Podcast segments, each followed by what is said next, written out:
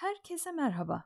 Bu bölümde canlıların çeşitliliği ve sınıflandırılmasıyla canlılar aleminden bakteriler ve arkeleri anlatacağım. Sınıflandırma ile başlayalım.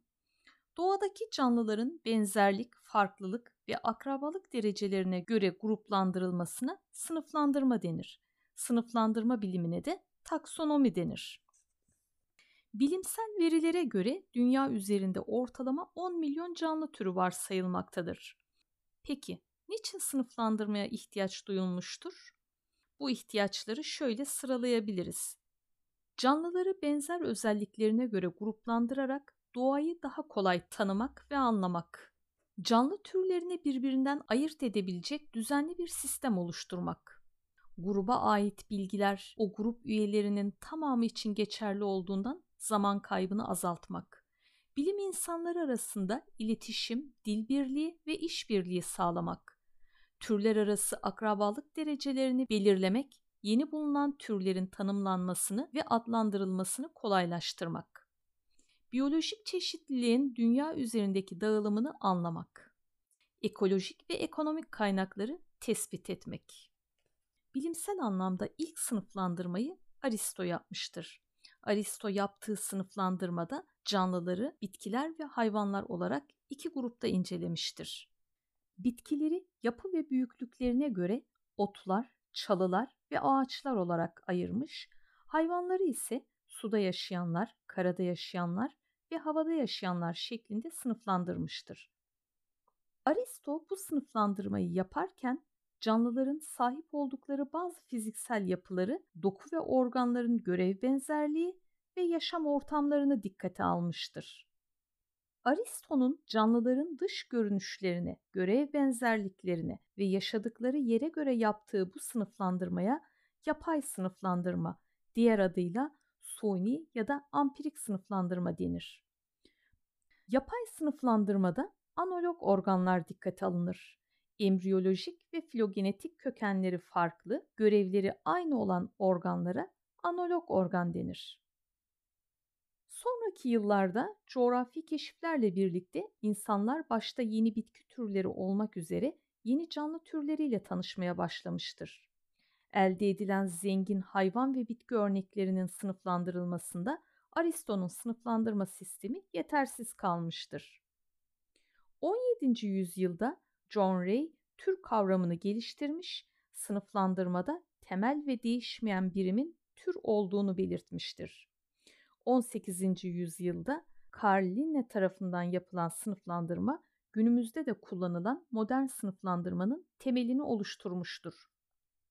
Carl Linne çalışmalarında alemleri tür, cins ve takım kategorilerine ayırmış ve türler için ilk defa ikili adlandırma yöntemini kullanmıştır. Bu adlandırmada ilk sözcük cins adı, ikinci sözcük tamamlayıcı ad olup ikisi birlikte tür adını oluşturur. Örnek Homo sapiens insan, Felis catus evcil kedi.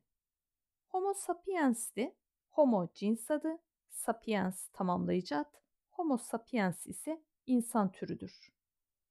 Cins adının ilk harfi büyük, tamamlayıcı adın hepsi küçük harfle yazılır. Tür adı yazılırken ilk yazı karakteri kullanılır ya da altı çizilir. Günümüzde kullanılan sınıflandırma doğal yani filogenetik sınıflandırmadır. Bu sınıflandırmada canlıların akrabalık dereceleri ve tüm biyolojik karakterleri göz önünde bulundurulur. Akrabalık derecelerini tespit etmek için kullanılan ölçütler şunlardır. DNA ve protein benzerliği, vücut simetrisi benzerliği, embriyonel gelişim evrelerinin benzerliği, biyokimyasal özellik benzerliği, anatomik ve fizyolojik benzerlik, organların kökenleri. Doğal sınıflandırma yapılırken homolog organlar dikkate alınır.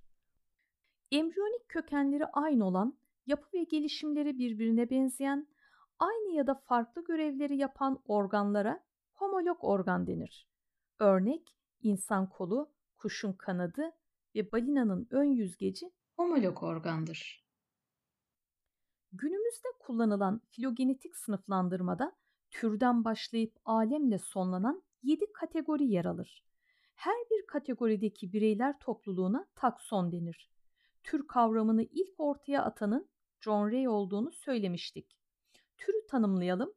Ortak bir atadan gelen, yapı ve işlev bakımından benzer özelliklere sahip ve doğal koşullarda çiftleştiklerinde verimli döller yani kısır olmayan döller verebilen bireyler topluluğuna tür denir.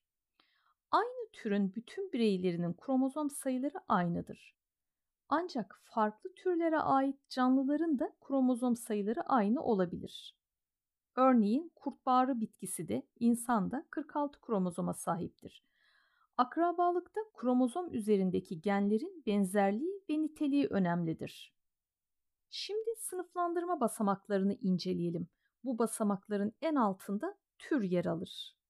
Benzer türler bir araya gelerek cinsleri, benzer cinsler bir araya gelerek aileleri, benzer aileler bir araya gelerek takımları, benzer takımlar bir araya gelerek sınıfları, benzer sınıflar bir araya gelerek şubeleri, benzer şubeler bir araya gelerek alemleri oluşturur.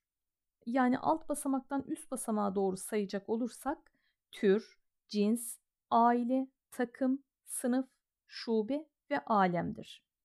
Türden aleme doğru çıkıldıkça genetik benzerlik ve protein benzerliği azalır, ortak özellikler azalır. Birey sayısı, canlı sayısı ve gen çeşitliliği artar. Doğal sınıflandırmaya göre canlıları altı farklı alemde inceliyoruz. Bunlar bakteriler, arkeler, protistalar, bitkiler, mantarlar ve hayvanlardır. Bakterilerden başlayarak her birini açıklayalım. Bakterilerin yaşam alanları çok geniştir. Havada, suda, karada, diğer canlıların üzerinde bile yaşayabilirler. Canlılar arasında en küçükleridir. Tanımlanmış ortalama 5000 türden oluşur. Dünyada en fazla birey sayısına sahip canlı grubudur.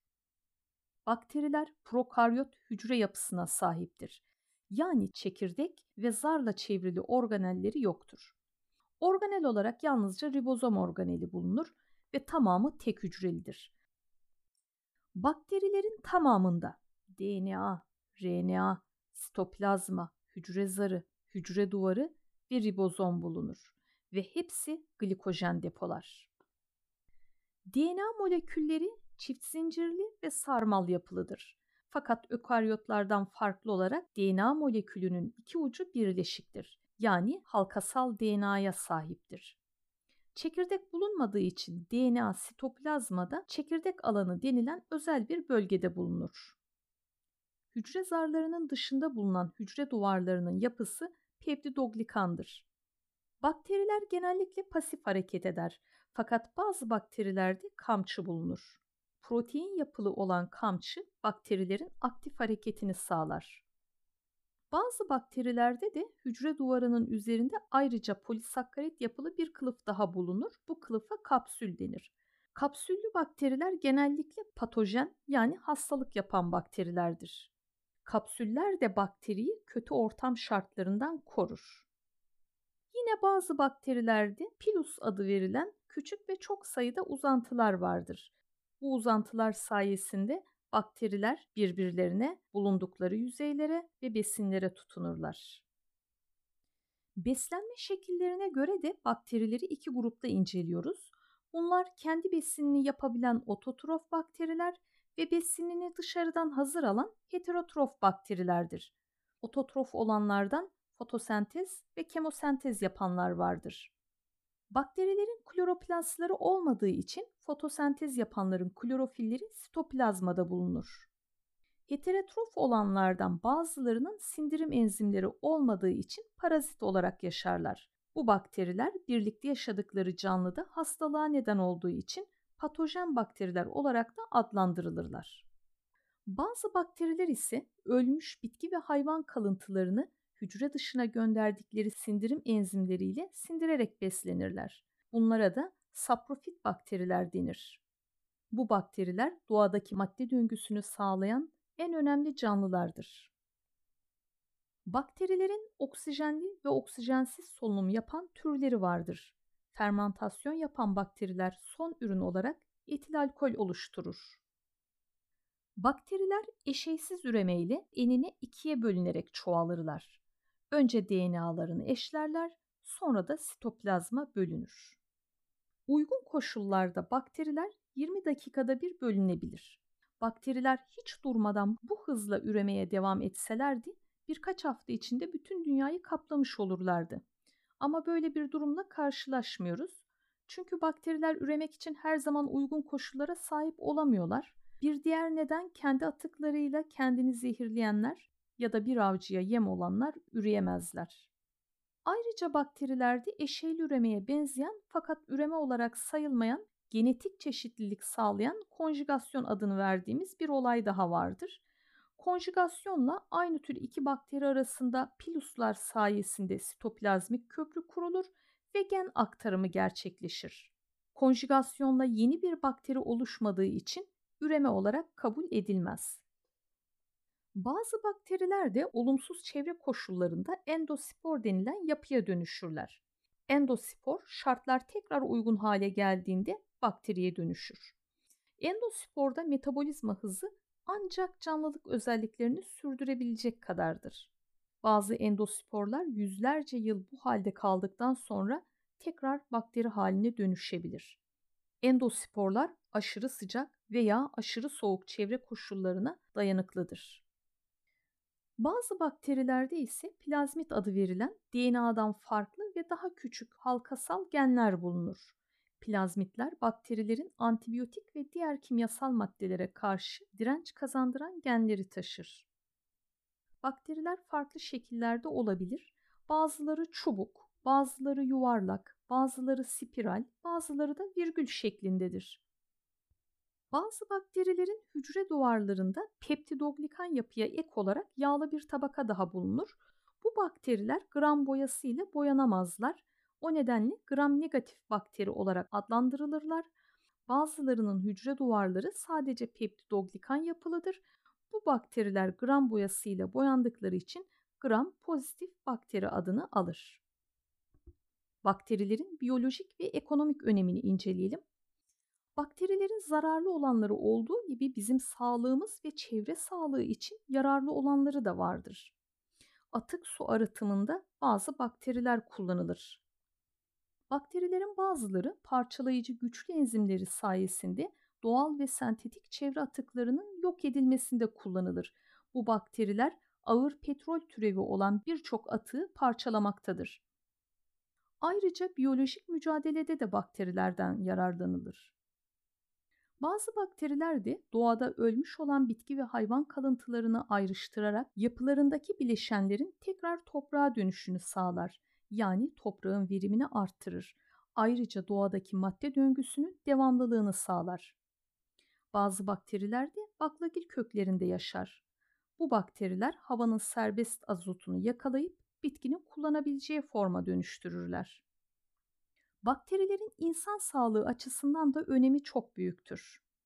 Bilim insanları biyoteknolojik yöntemlerle hastalık yapıcı bazı bakterilerin çoğalma yeteneklerini yok ederek aşı hazırlar.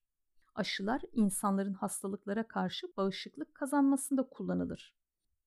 Hastalık yapıcı bazı bakterilerin bazı hayvanlara enjekte edilmesiyle bakteriye karşı antikor üretilmesi sağlanır. Bu hayvanların kanından elde edilen antikorlar hastalıkların tedavisinde kullanılır. Buna da serum diyoruz. Bakterilerin mayalanma yapabilmeleri özellikleriyle de yoğurt, peynir, turşu, sirke gibi besinlerin hazırlanmasında yine bakterilerden yararlanılır. Ayrıca büyüme hormonu, insülin hormonu, antibiyotiklerin, bazı ilaçların daha çok miktarda üretilmesinde bakterilerden faydalanılır. Bakteriler biyolojik silah yapımında da kullanılmaktadır. Otçulların sindirim sisteminde yaşayan bakteriler selülozun sindirilmesini, insanların kalın bağırsağında yaşayan bakteriler ise B ve K vitaminlerin üretilmesini sağlar. Botulinum toksini bir bakteri tarafından üretilir. Bu madde sinirle kas arasındaki iletimi durdurur. Çok güçlü bir zehirdir bu madde yüzdeki kırışıklıkların önlenmesi, şaşılık, migren ve aşırı terleme tedavisinde de kullanılır. Bu tedaviye botoks diyoruz. Arkeler alemiyle devam edelim. Bakteriler alemi içerisinde çok ekstrem koşullara dayanıklı prokaryot canlılar olduğu tespit edilmiş. Bu canlılar bakteriler aleminden ayrılarak arkeler alemi adı altında toplanmıştır. Arkeler alemi içerisinde çok farklı ekolojik koşullarda yaşayan türler vardır. Bazı arke türleri aşırı tuzlu yerlerde yaşayabilirler. Bunlara halofiller denir. Bazı arkeler aşırı sıcak bölgelerde yaşarlar. Bunlara termofiller denir.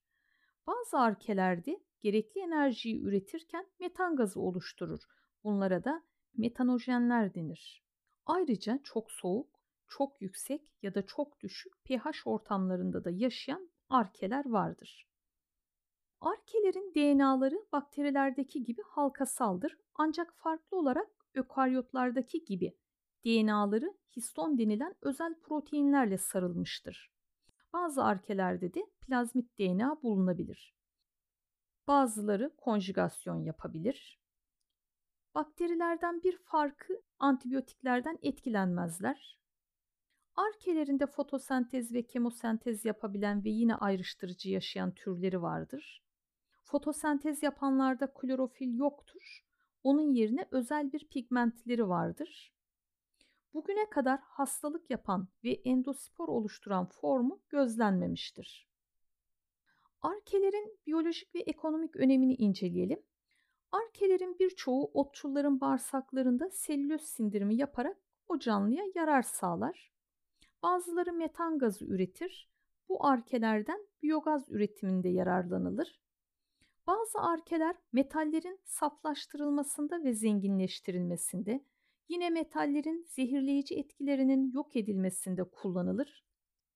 Arkeler doğadaki azot ve karbon döngüsünde de rol oynarlar. Ayrıca arkelerden biyoteknoloji alanında sanayi ve evsel su atıklarının arıtılması, çöplerin ayrıştırılması, çöplerden metan gazı, gübre ve biyoyakıt gibi ürünlerin elde edilmesinde yararlanılır. Arkeler endüstride zehirli atıkların zehir oranlarının azaltılmasında da kullanılır. Ağır metaller, sentetik ve organik atıklar bakımından aşırı kirli yerleri temizleyen arkeler buraları diğer canlılar için yaşanabilir hale getirir. Evet bu bölümümüzü bitirdik. Tekrar görüşmek üzere, hoşçakalın.